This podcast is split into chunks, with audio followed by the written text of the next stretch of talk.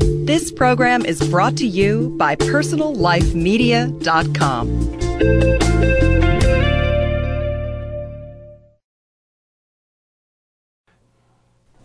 Thank you, Duncan. I have found our conversations over the years to be scintillating and stimulating, and you're a person who I immediately thought of to bring on board as our speaker and master of ceremonies because you have a special way of contextualizing and framing and facilitating a process. It's a process oriented thing. And our conference is really about an invitation for people to participate in a transformation.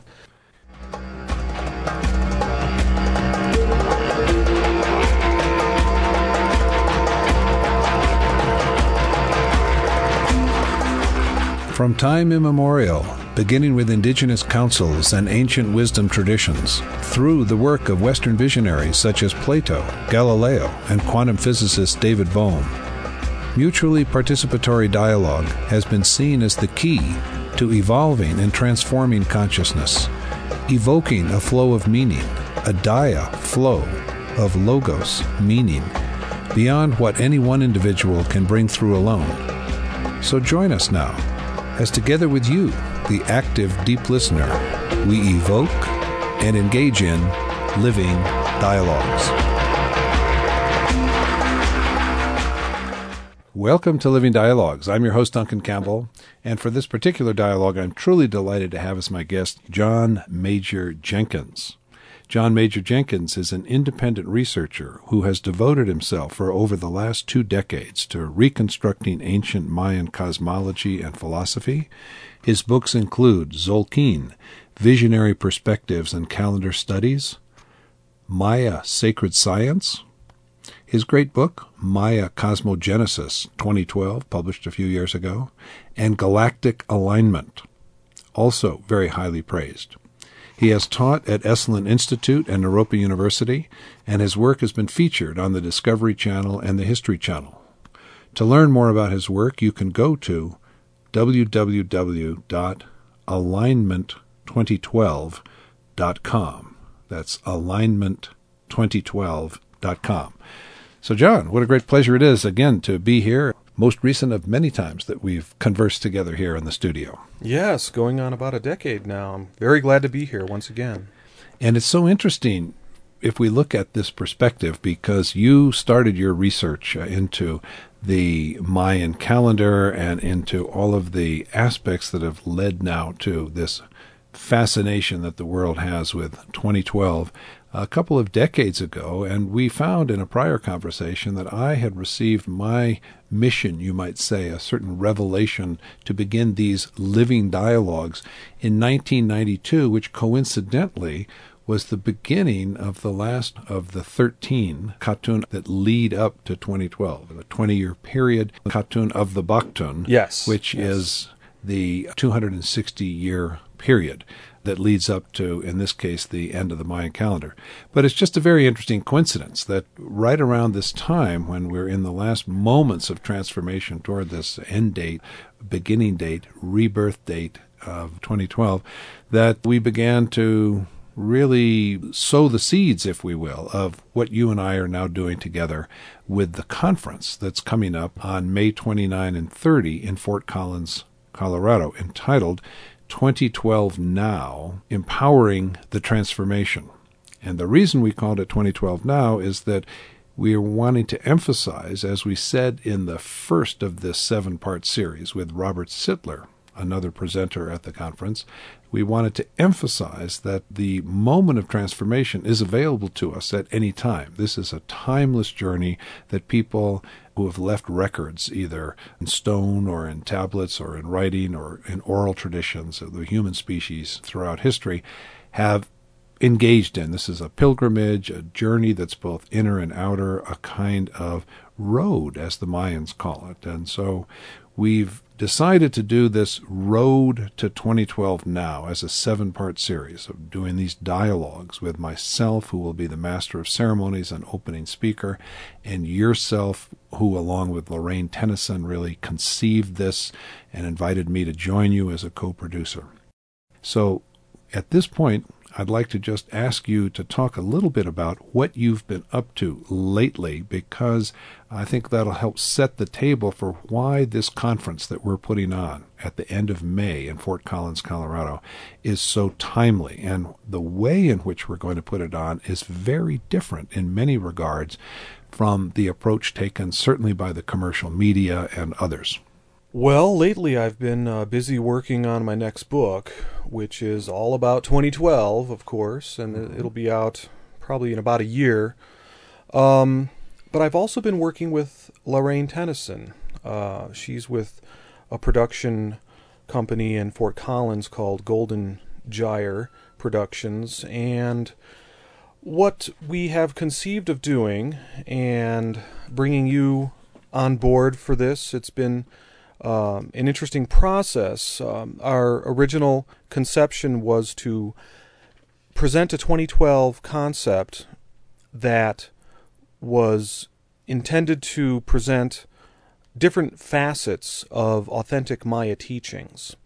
So, you know, I've been uh, involved in many different conferences through the years, and I've noticed that there's been this uh, sort of progression um, in a sense. There's there's a lot of treatment of 2012, and I've noticed strangely that um, conference themes have been getting farther and farther away from even acknowledging that this 2012 date comes from the Maya tradition.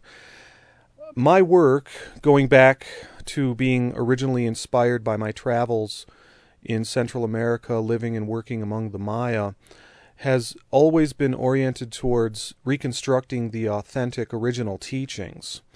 And there's plenty there that's very inspiring for anybody on a spiritual journey. There's details about very specific Maya traditions, including the ball game and the creation myth, and all this is very fascinating. And there's different facets of what we might call authentic Maya teachings for cycle endings. And so we've selected specific speakers to come aboard to address, in their own ways, uh, these uh, central themes. And that was one of my first contributions here was to bring in people like Stan Grof and Rick Tarnas and Sobonfu Somé to stress that really what we're talking about here is, as you've put it in many of your books, uh, what is sometimes called the primordial tradition or the perennial philosophy, that the Mayan have in a sense, created a cosmology which is their gift to the planetary species, but it's not making any pretense of being the be all or the end all or anything unique or having a secret code that no one has ever discovered before. Quite the contrary, even the Mayan themselves really celebrate the teachings that I've been exposed to, the linkages, as you have helped expand it to what's called the perennial philosophy, the primordial tradition. We go back to the Vedas in India. We talk about other indigenous traditions. We talk about Egypt. We talk about Greece. We can talk about the Mesopotamian culture. There has always been a path of discovery, both inner and outer, that's within the human psyche. The Mayans call it the road. Sometimes in other traditions it's called the pilgrimage. Kabir, for instance, the great 15th century poet who combines within himself both a Hindu and Muslim background, having been born into one tradition, abandoned as an orphan, raised in the other tradition. Then he's gone beyond these two correlatives, say, of Hindu and Muslim approaches. And he said, We are all pilgrims on this earth. Mm. Goethe, the great 19th century poet, agreed that not only are we all pilgrims on this earth, but if we don't actually make this inner journey, we will remain strangers on this dark earth. Meaning that the earth itself is an invitation, as Socrates said, to the examined life, to the looking within, to discover the secrets of the human heart, and to look without and celebrate and discover the secrets that are open secrets of nature in the daytime and nature at night, where we see the celestial bodies in the heavens. Now, the Mayans explored both with very close observation, and they made some very beautiful and very stirring observations. In our first of these seven dialogues, I explored many of these with Robert Sitler in terms of the earth wisdom of the Mayans. And so part of our conference is to reroot ourselves in a connection with a living universe and go beyond this adolescent fascination with man made technology, with man made conceptual wisdom, and with asserting things that maybe are my particular view of the world, but making then exclusive claims, as certain religions do these days, as certain political ideologies do. We are right, you are wrong.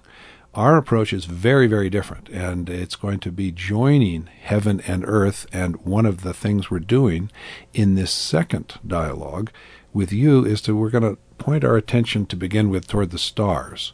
We have examined the Earth connection with Robert Sitler, and now we're going to talk about the galactic alignment and what was observed two millennia ago by the Mayan priests or astrologers or cosmologists who turned their attention toward the heavens. The galactic alignment, we could spend a lot of time on that in both the the scientific or astronomical details, getting that very clear, as well as the uh, what you might call the metaphysical spiritual implications. In other words, the way that the Maya uh, incorporated this astronomical alignment scenario into their spiritual teachings, like with their creation myth and in their ball game and so on.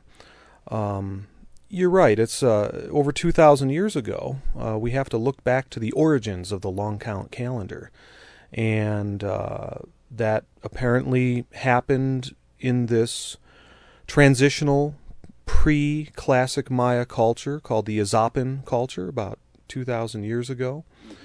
And that's when the earliest long count dates start appearing in the archaeological record. Now, as I got into this research back in the late 80s and I was asking the questions about 2012 and where did the 2012 calendar first appear and who invented it and all these kinds of questions, it led me into um, you know identifying this key idea, which is the galactic alignment. The galactic alignment is the alignment of the December solstice sun with the Milky Way. That's sort of the easiest way to phrase it or state what the galactic alignment is. It's a real astronomical thing. Uh, it's caused by the precession of the equinoxes, which is uh, the wobble of the Earth on its axis. One complete precessional cycle is 26,000 years. It effectively changes our angular orientation to the larger Milky Way and galaxy. And what it does is that it, it shifts the position of the of the sun along the ecliptic. And uh, for many thousands of years, as viewed from Earth, the uh, December solstice sun. Well, let's put it this way: if you were at the early site of Izapa and you were looking at the sky at night, you would notice the bright band of the Milky Way arching overhead, and and you could plot where the position of the December solstice sun rose on the horizon, and the Maya, being astute observers of nature and the skies, they realized that the position of the December solstice sun was slowly shifting closer and closer and closer to the bright band of the Milky Way. And there's an interesting feature that lies along the Milky Way called uh, the Dark Rift or the Xibalba be. Uh, the Xibalba be is the road to the other world, and uh, that that's a main feature of Maya creation mythology. So the galactic alignment, which is occurring in our era, is a rare astronomical alignment within the cycle of precession it happens only once every 26,000 years. You can't really nail it down to a specific day or year. That's why I like to uh, talk about uh, a window or a range of time. And we're basically in it now. And that's why we really shouldn't be future projecting to some specific date in 2012. This emerged uh, as the real key, you know, to understanding why the Maya created this long count calendar and why they created this 13 Baktun cycle that ends on December 21st of 2012. It's it's pointing to this really interesting uh, alignment between uh, what they would call cosmic father, the December solstice sun, and cosmic mother, the Milky Way. And that's one of the great themes of our approach to this, as it has been in my work for the last 20 and more years, and in your work, is what we might call the sacred marriage. That anytime there's creation, there has to be a masculine seed and a feminine womb. And we're not making this gender specific. Even within our own psyche, there it could be the seed of an idea and the womb of our developing emerging consciousness. We might be a child, we might be an adolescent, we might be an elder, we might be at various stages of our life, but that process of the seed of an inspiration could be an intuition, could be a concept, could be an imaginal moment, could be a dream, comes into the existing womb, we might say, of our psyche at its point of evolution, and together uh, when the synchronicity or the alignment comes into being, it can give birth to a new expression of our personality. And it has been my teaching here on the Living Dialogues program for the last uh, 15 and more years that there, there is an evolutionary impulse at work in a fully alive universe that we are embedded as our indigenous forefathers and mothers knew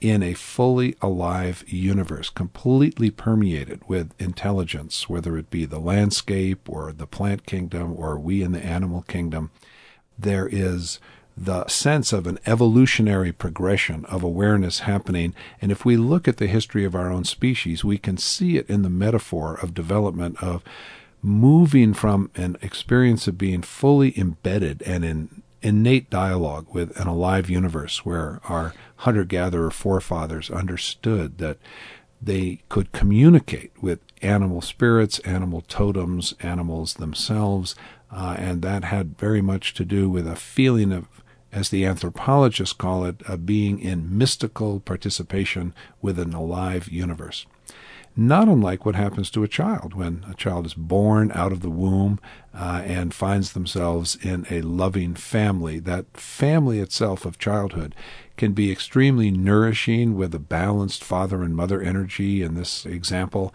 and they can feel embedded in an alive family unit where their impulse to love is reciprocated, their impulse to communicate it is reciprocated, they're seen, they're respected, and so on. But even then, at a certain point, the human being pushes away mother, like Mother Nature in the larger sense, or Father, Father Sky, to empower itself as a necessary adaptive survival mechanism. And these are the famous teenage years when, as Mark Twain once put it, I couldn't believe at the age of 14 how ignorant my parents were. And then when I turned 21, I couldn't believe they'd learned so much in seven short years, right? And so many people, I think, at this point are coming to the awareness that our general planetary culture, with all its variations, is nonetheless in a kind of human species adolescent stage where the more dominant cultures are expressing this evolutionary impulse through creating human technology and then venerating it. And in doing that, we have, in a sense, denatured our position in the world. We have disenchanted the universe as if the universe, from our scientific perspective, only exists for us to poke it and study it and chop it up into little pieces and reconstruct it and so on until very recently in academia in Western universities, it has been thought that animals actually do not have consciousness. They don't have emotions or feelings. That's only something that's become respected in academia within the last decade. So it's quite an amazing experience that we're living through that we have become so estranged from the natural world that we have this kind of fear based angst of a mm-hmm. lack of connection with what the shamanic culture is called being held in the warm embrace of a caring intelligence. And so part of what's happening now, I believe, is that we're being called instinctively to reintegrate our indigenous heritage, which is still alive in the psyche of every human being, mm-hmm, just right. has been ignored for a long time. And we've been emphasizing these other aspects and integrate it with the best of our modern mind creativity and create then a sacred marriage that goes beyond adolescence and reunites us with our birthright of feeling connected to a larger whole, but at the same time, seeing and understanding that each one of us is innately creative, innately invited to collaborate in a constant flow of creation with other beings and with the planet itself.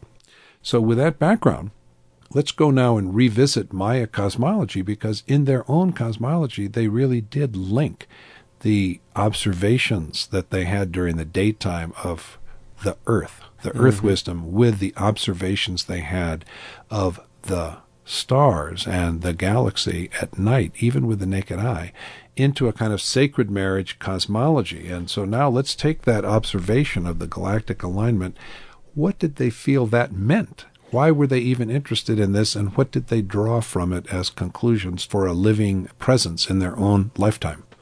Well, it's it's very amazing and appropriate that you sketched the uh, phases or stages of psychological development in such a way because um, as you sketched uh, how we're sort of in this state of um, self consciousness, almost like adolescent narcissism, our culture. We're in this phase. Well, that would be um, the phase of the development of the ego self. Um, and it's amazing how the way you describe that is really kind of another way of talking about what the spiritual teaching is in the Maya creation myth. Mm-hmm. And the Maya creation mythology, um, of course, it's not simply quaint fairy tales or something like that. There's actual, as Joseph Campbell would say, there's, uh, you know, uh, archetypal perennial wisdom inside of this mythological mm-hmm. uh, um, template. And um, I guess we could start with the celestial or astronomical observation that the ancient Maya made. And they observed nature during the day and they saw cycles in nature and plant growth and the life cycle of human beings. And they saw that reflected in the sky. So for them it was a given as above so below. And this galactic alignment scenario in which we come back into relationship with the higher galactic sphere this is like a symbol for the uh, sort of challenge, uh, the crisis point that we're at. Um, I guess another way I would talk about that is that there's, I guess we could talk about this from the vantage point of uh, the pre-rational stage that uh, a baby is in. It it does experience a kind of oceanic bliss and unity, mm-hmm. but then it pushes away from that, as you said, and it develops an ego consciousness. Now, the ego consciousness will perfect itself, and there's a kind of pathological form of ego consciousness, which I think is really what we have running rampant in the world today, which mm-hmm. is a kind of megalomania. And we see this manifesting in, um, you know, world leaders as well as the values of corporations, which are short-term profit motive, greedy, all these kinds of narcissistic, adolescent, ego driven things. Now, in the creation mythology, it talks about the appearance of a being called Seven Macaw. Seven Macaw is the vain and false ruler, the ego archetype that appears at the end of the cycle.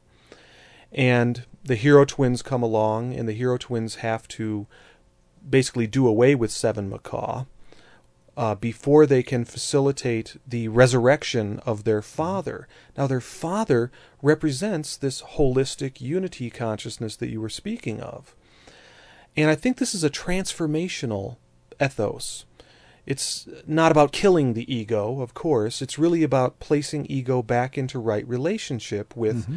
what the perennial philosophers would call the divine self, uh, or the unity consciousness, that kind of consciousness that is reconnected with a concern for all beings, a concern for the whole picture, a concern for, as the American Indians said, you know, making political decisions based upon how it's going to affect seven generations down the road. This mm-hmm. kind of selfless uh, approach to uh, running civilization.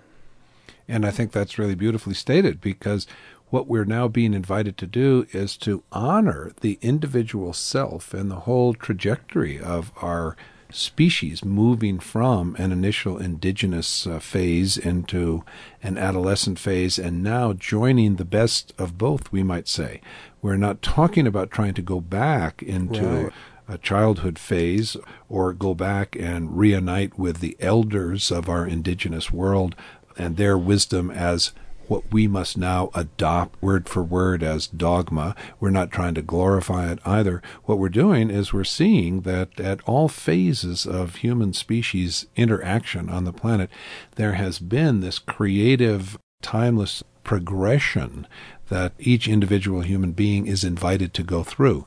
And at this point, what we're looking at is in doing this conference, 2012 now, taking an event that will happen as the years progress on December 21, 2012, and demystifying it and bringing it into the now because it is here now. One of the things you could talk about briefly is this movie that is uh, in production now, we understand that will come out in December and will be a kind of adolescent, fear based, catastrophic movie that we could be entering something where the world will fall apart and the center yes. will not hold and all of that sort of thing.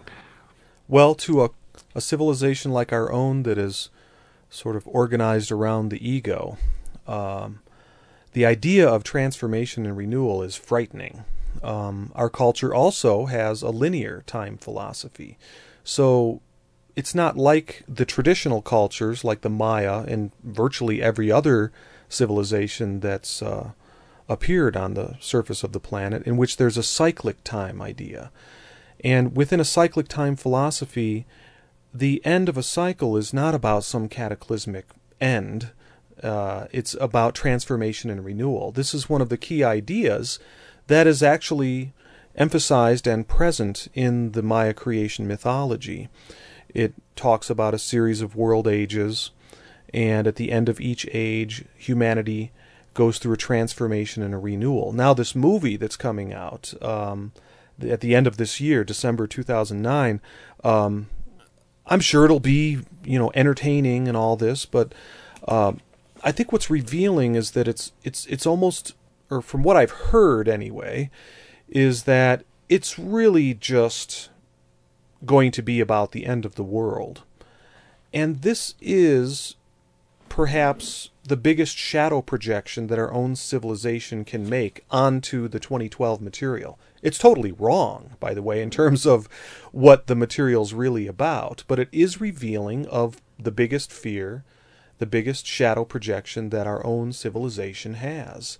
And maybe the, the benefit of this is that we'll be able to uh, embrace that, own it, and get beyond it so that we can um, really engage with what the, the, the full potential is with this, this whole thing. And which is the potential of the perennial death and rebirth. That even as we look, as we mentioned in our first dialogue in this series, to the Hindu three-partite representation of Brahma and then Vishnu and then Shiva, each one of them, by the way, has a feminine consort which would be Sarasvati with Brahma, which would be Lakshmi with uh, Vishnu, and which would be Kali or Shakti with Shiva. And they have many other names as well regarding all of the different facets and ways in which the masculine and the feminine can can manifest. But basically the three principles are creation, maintaining, and death. But mm-hmm. death is not the end. It's only the beginning of another cycle of creation. And we see this around in the natural world all the time, where there is natural death occurring within the forests. And, uh, for instance, a, a, tree falls to the forest, it rots, and out of the rotting hulk of the dead tree, new life burgeons, and so on.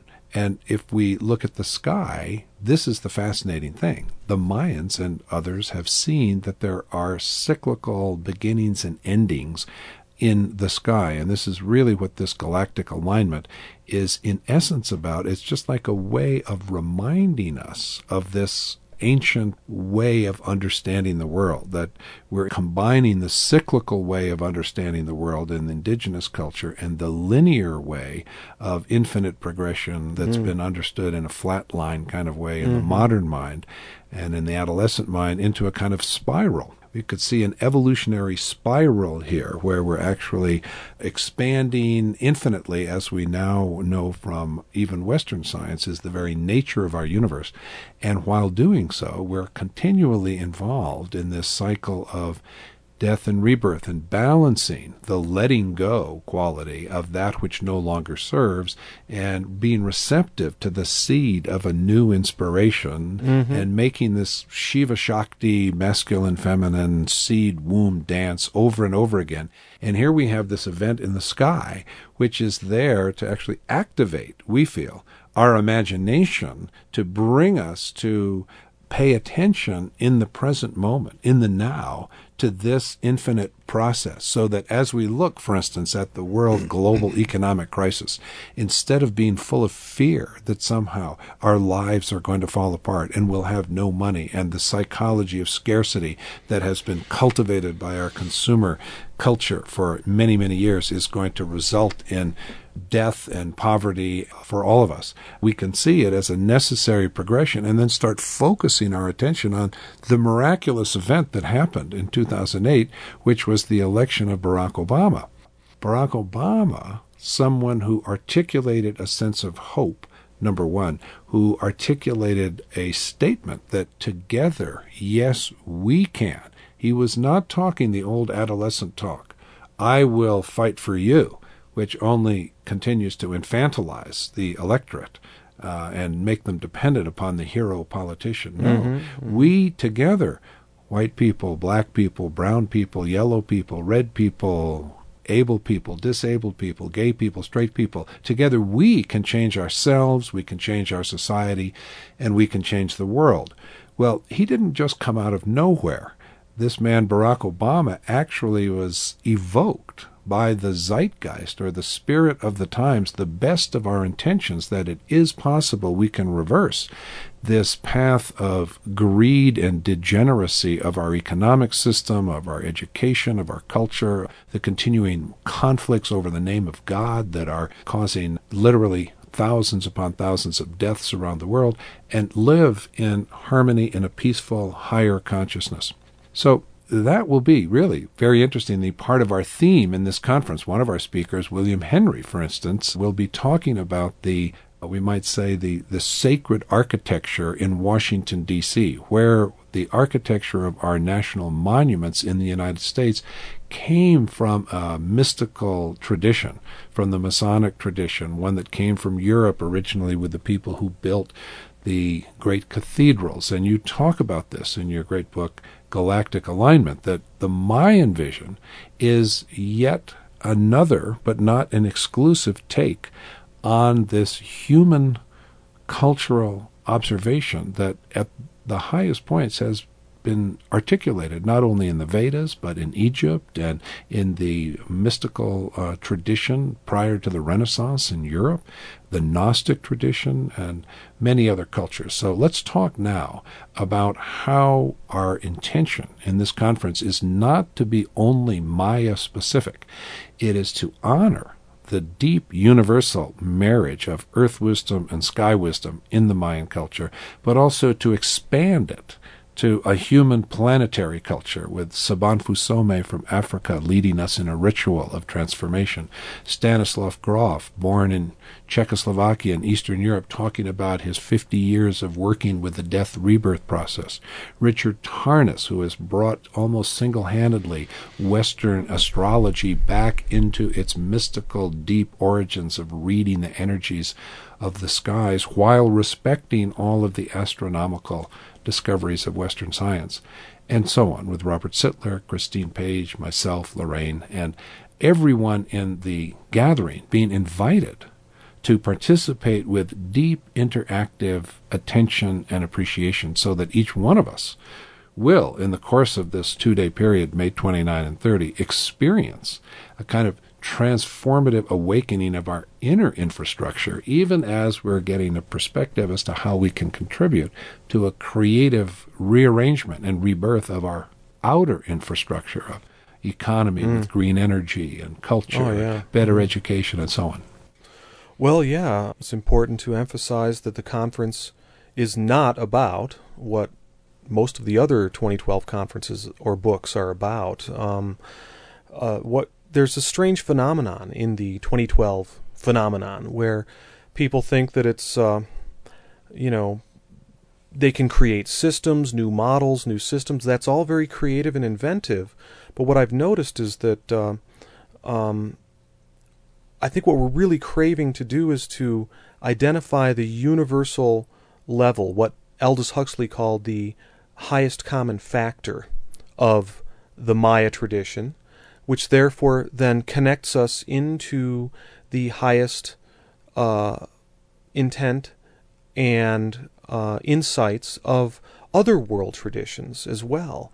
This is, of course, the perennial philosophy that lies at the root of all of the world's great spiritual traditions.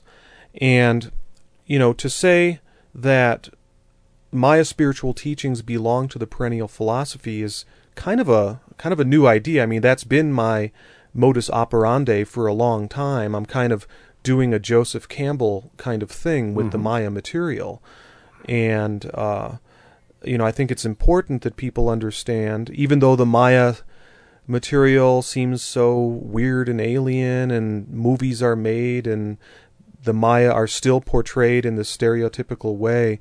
I think we have to acknowledge and recognize that uh, they belong to this great perennial wisdom tradition that we've granted admission to Hinduism and Buddhism and all these other great traditions.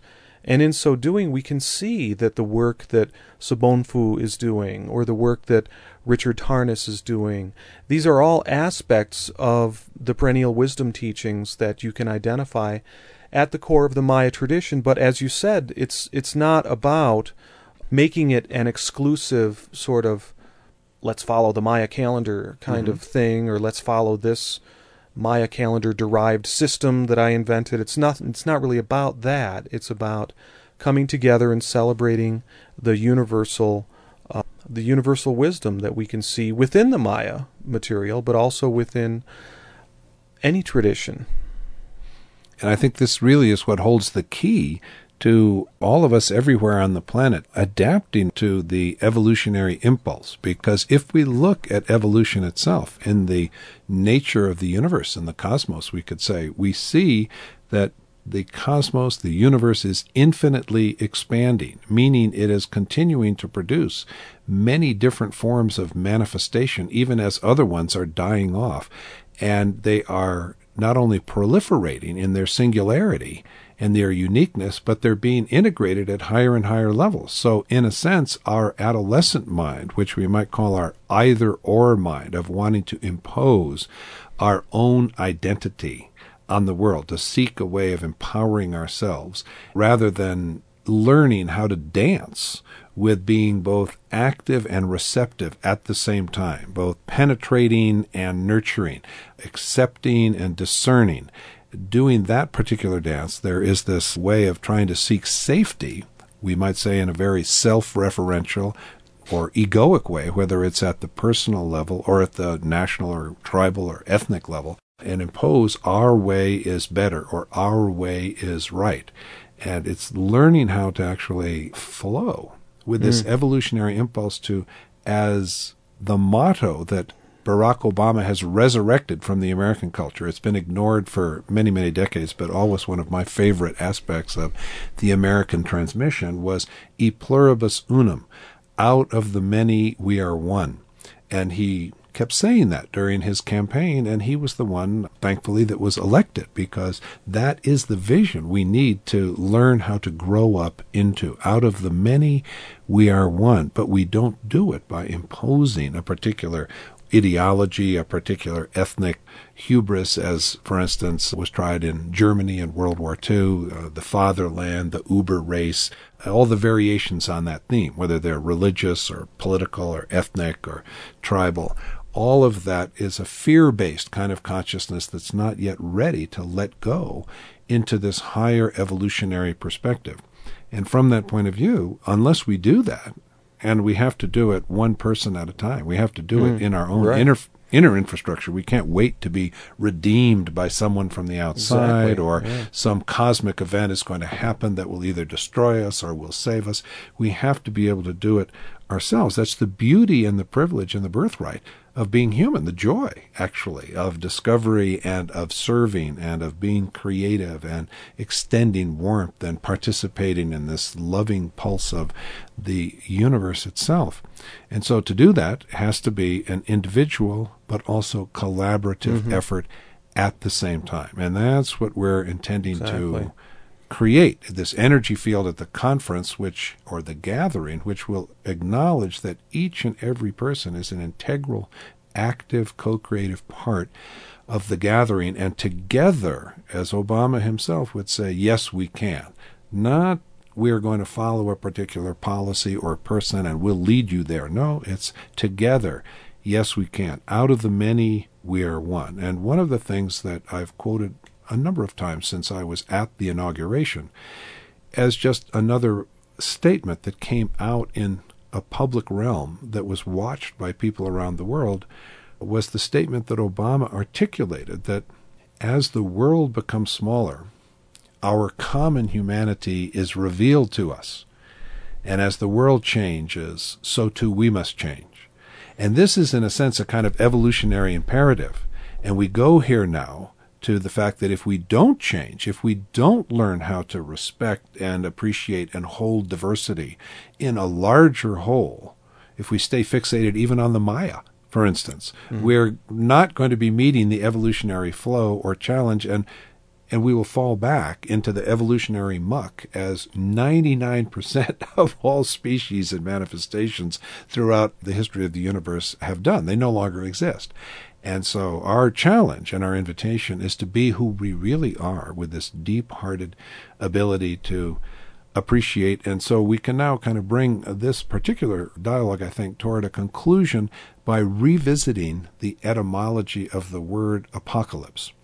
In the popular imagination, when people talk about the four horsemen of the apocalypse, famine, warfare, sickness, natural disasters, and so on, people have come to believe that apocalypse means a catastrophe, a destruction. We're not going to survive it. Uh, it's this horrific thing. But maybe if we, like the Left Behind series in fundamental Christianity, if we if we join a mega church or if we swear allegiance to a particular Christian doctrine, maybe we'll be raptured as everyone else descends into the flames of hell. This kind of separatist save me philosophy, rather than the true meaning of apocalypse the etymology of apocalypse is lifting the veil or revelation. And so Mhm. this website that we've created, you and I and Lorraine in particular as the producers, uh, has been called www.unveiling2012.org.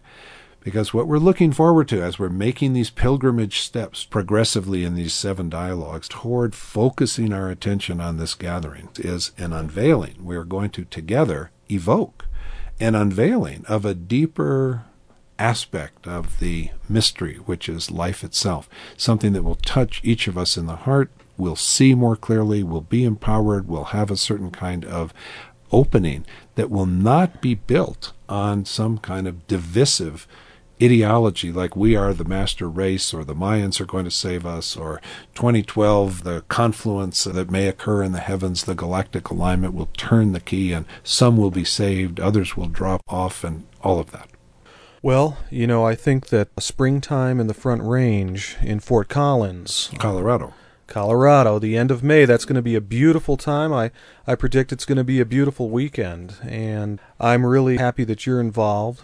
And I think that as we get closer and closer to 2012, we're going to realize more and more deeply that it's really, really about the now.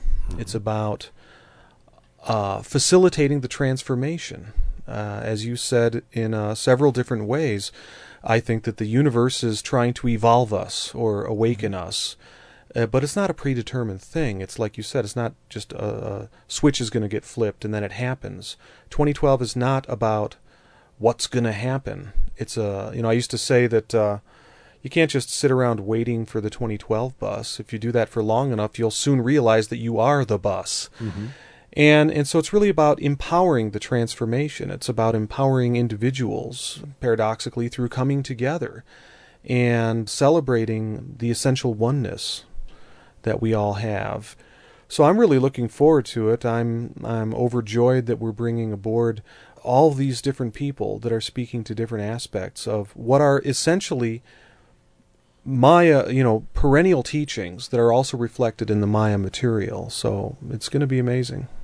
I think it will be amazing. And one of the themes of the process is shared stories. There will be time within this two day period for all the participants in small groups to actually share their own stories. And as someone who has taught the art of dialogue around the world, I have to say, in my own calling, to host uh, this space for different aspects of the transformational evolutionary energy to come together, I've learned that the deep listening of our own audience that's virtually present here right now, John, uh, even though we're together, you know, physically alone in the studio, is calling forth whatever is called forth in what you articulate and what I articulate. So already there's a presence that's non-local, that's beyond time and space. The future, the past have collapsed in a sense into this eternal now. And this is something that physics understands. Uh, it's something that mystics understand. It's something that conventional logic uh, sometimes regards with great skepticism as well. That doesn't make any sense to me.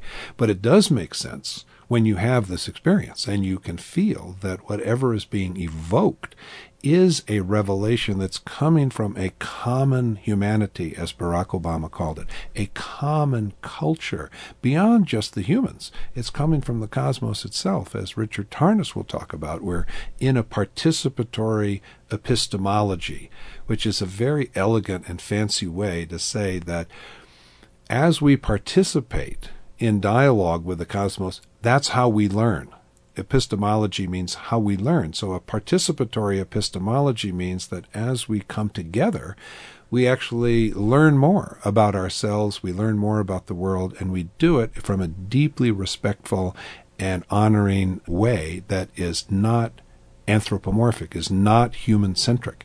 It's willing to be in this wonderful evolutionary perspective that will allow the planet and the earth itself and the sky to communicate with each other as was understood by many of the ancient cultures in their highest form. So I like this notion of the highest factor. We're, we're going to want to recognize that to take you as an example, that you're someone who has brought to the Mayan perspective with your deep appreciation and respect for it a wider lens, you might say, by being able to situate it in a world in which it has many resonances with other traditions. So you've actually brought something new to the table, but you're not in the process trying to colonize or make a utopia out of the Mayan insights. It's just another passionate gift that is being extended in this great dance of, of evolution. And so for that, John, I just really want to thank you. You have been a true amateur. You've not been protected by an economic uh, stability of being a tenured faculty member in the academy. You've followed your bliss, as it were, to say, acknowledge, as you've said, your inspiration with Joseph Campbell. You've, you followed your heart call to really explore this tradition. And I'm going to invite you then to maybe give a little summary at this point as we close of how you see your own experience as you're writing this book contributing to your own participation that you're looking forward to in this conference on May 29 and 30? Well, I guess in a word I'd say it's been transformational, which I suppose is to be expected when you're engaged with this kind of material. Transformation is not an easy thing necessarily. There's been lots of challenges. But I think that if you're not constantly challenging yourself, then you're going to fall back into the muck, as you said. Um, so, one thing that I wanted to point out uh, that I, I think my continuing role as a 2012ologist mm-hmm. is to offer clarity and discernment. Mm-hmm. Uh, one thing that constantly is getting my attention is the the amount of uh, disinformation and misconception that is thrown at this 2012 topic, and I think that it's important for people to understand that anything that's coming out has to be treated with a skeptical eye, you might say, and one has to have an eye towards sensing whether it's reinforcing ego or it's reinforcing um, a larger perspective, uh, a selfless perspective. And since you brought up the Barack Obama election, I thought that it would be appropriate to mention that, without wanting to sound trite, that the the election process between Obama and McCain was archetypal, absolutely. Mm-hmm. I mean, it was, in a sense, the fulfillment of the Maya prophecy because these two people represented perfectly ego consciousness, self interest, the old vanguard that must pass and be transformed, moved into the next year. And then Obama, who represented the more selfless, taking the large uh, unity position. So, this is actually what the Maya creation mythology in its own archetypal content illustrates for what is to happen, you might say, at the end of the cycle. So it's it's really fascinating then to uh, to consider how we're living in an era in which uh, these things are taking place, and uh, I'm just grateful to be here. I think that's a beautiful way to put it. When one can say that with real heartfelt sincerity and authenticity, I'm just grateful to be here. That's a tremendous statement, and it's the statement that indigenous peoples have made from time immemorial. That I wake up and I see beauty before me, beauty behind me, beauty all around me.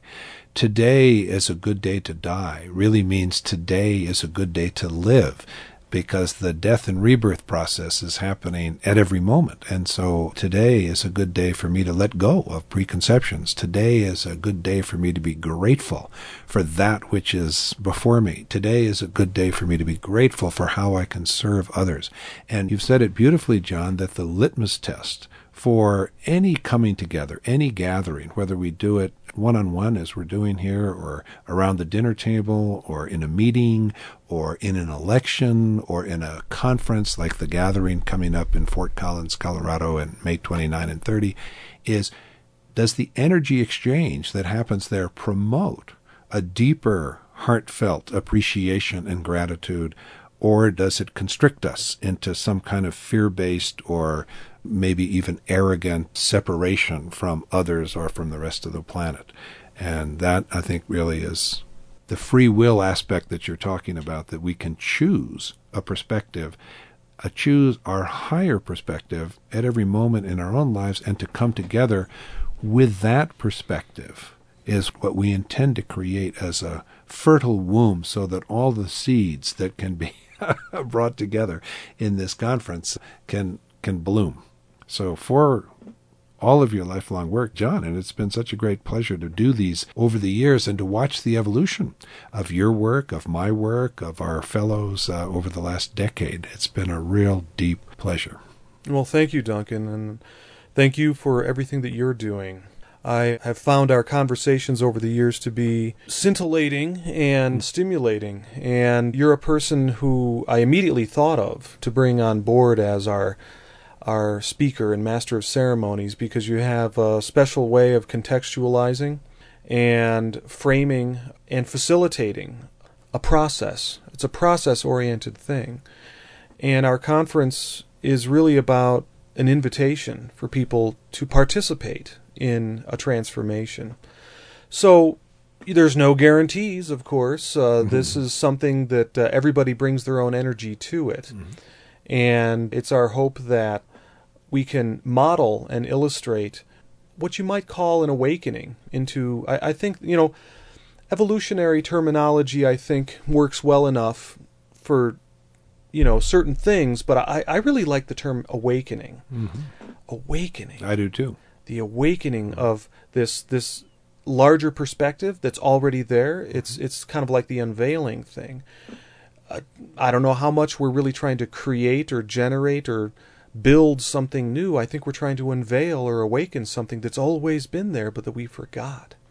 And that's uh, kind of a key thing. And so coming together and discovering that together with other people can uh, just be a glimpse of uh, a higher potential that we all have.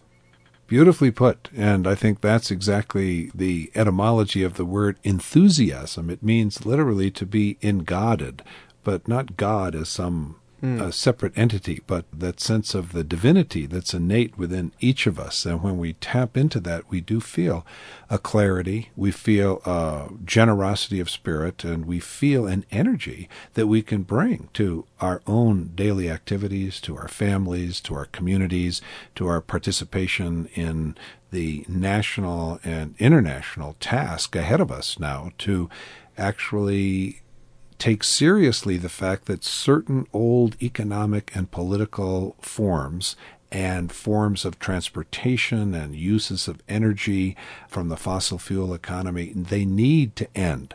They have to end because they are not sustainable. And each one of us will be encountering that falling apart in whatever way we do. It could mean loss of income. It could mean loss of many things in our lives. But if we keep our eyes on this particular perspective will have the inner trust and energy and enthusiasm to carry this larger vision forward. So, in no way is this 2012 conference meant to be an escapism from everything that's right. happening. Quite the contrary. It's meant to be perhaps one of the most practical things we can do to contribute and serve our larger communal and planetary societies. I think Colorado is really ahead of the curve when it comes to uh, innovative, community based experiments in alternate fuel and energy and community based farming. Uh, I'm so glad this is happening in, here in Colorado, my home state. And uh, bringing people together along the Front Range in springtime. It's going to be a beautiful time. And I think that there's a, a real chance for lasting connections uh, built between participants as we all try to uh, take responsibility for uh, transforming the world into a sustainable place. Well, the time has come where we must close this particular dialogue, and I'll have to say, John, in once again honoring you and your stories, that in doing so, we're honoring the stories of all those that are listening to this, and this great invitation is going out here to participate in this pilgrimage, this moving toward a particular gathering so that next week we'll be talking with Sobonfu Somé, and as we're sharing these stories with all the presenters in advance, it's acknowledging that whatever's being called forth once again is being called forth from the people who will be participating in the gathering, those that are listening to these dialogues. And so I see it in a sense as a contribution. You say here in Colorado, from the energy field of Colorado, it's a way that we can share what we experience. There'll be people coming, we know from the ticket sales, literally from all over the world yes. with their stories. And so I'm very much looking forward and at the same time staying right here in the present moment that's our invitation to you. So I'm Duncan Campbell, your host. I've been really delighted to have John Major Jenkins with me in this dialogue, and we both extend to you a very warm invitation to join us and all of the other participants in 2012 Now Empowering the Transformation, May 29 and 30 in Fort Collins, Colorado. For more information, to register, you can go to www.unveiling2012.com www.unveiling2012.org. www.unveiling2012.org. Be with us again next time as we continue on Living Dialogues. 2012 Now Empowering the Transformation, a uniquely innovative, interactive, and affordable gathering in this time of global uncertainty will take place Friday night and all day Saturday, May 29 and 30, at the Lincoln Center for Performing Arts in Fort Collins. Beyond just information to practical tools for change and direct experience of participating in the ongoing transformation of our times. Now is the time and the opportunity to synchronize consciousness with the evolutionary pulse of the cosmos. Join world renowned speakers as we explore and experience together the transformative dynamics necessary for a successful transit from now through the year 2012 and beyond. Featuring Stanislav Grof, Richard Tarnas, John Major Jenkins, Sobonfu Somé, Duncan Campbell, William Henry, Robert Sitler, and Christine Page. More information available on the website www.unveiling2012.org. See you there.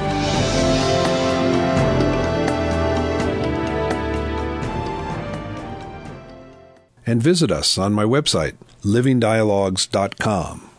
That's living, D I A L O G U E S dot com. And if you'd like to listen freely to additional archived visionary dialogues with myself and other transformational thinkers listed on my livingdialogues.com website, once you have entered your free subscription to the Living Dialogues podcast here on Personal Life Media, Future Living Dialogues will automatically be downloaded to your computer on a weekly basis. Or simply browse through the list of programs here whenever you like, download them, or listen to them on your computer. Thanks again for your deep listening in evoking this program. All the very best. And stay tuned now after the music for some very interesting opportunities available to you as a listener to Living Dialogues.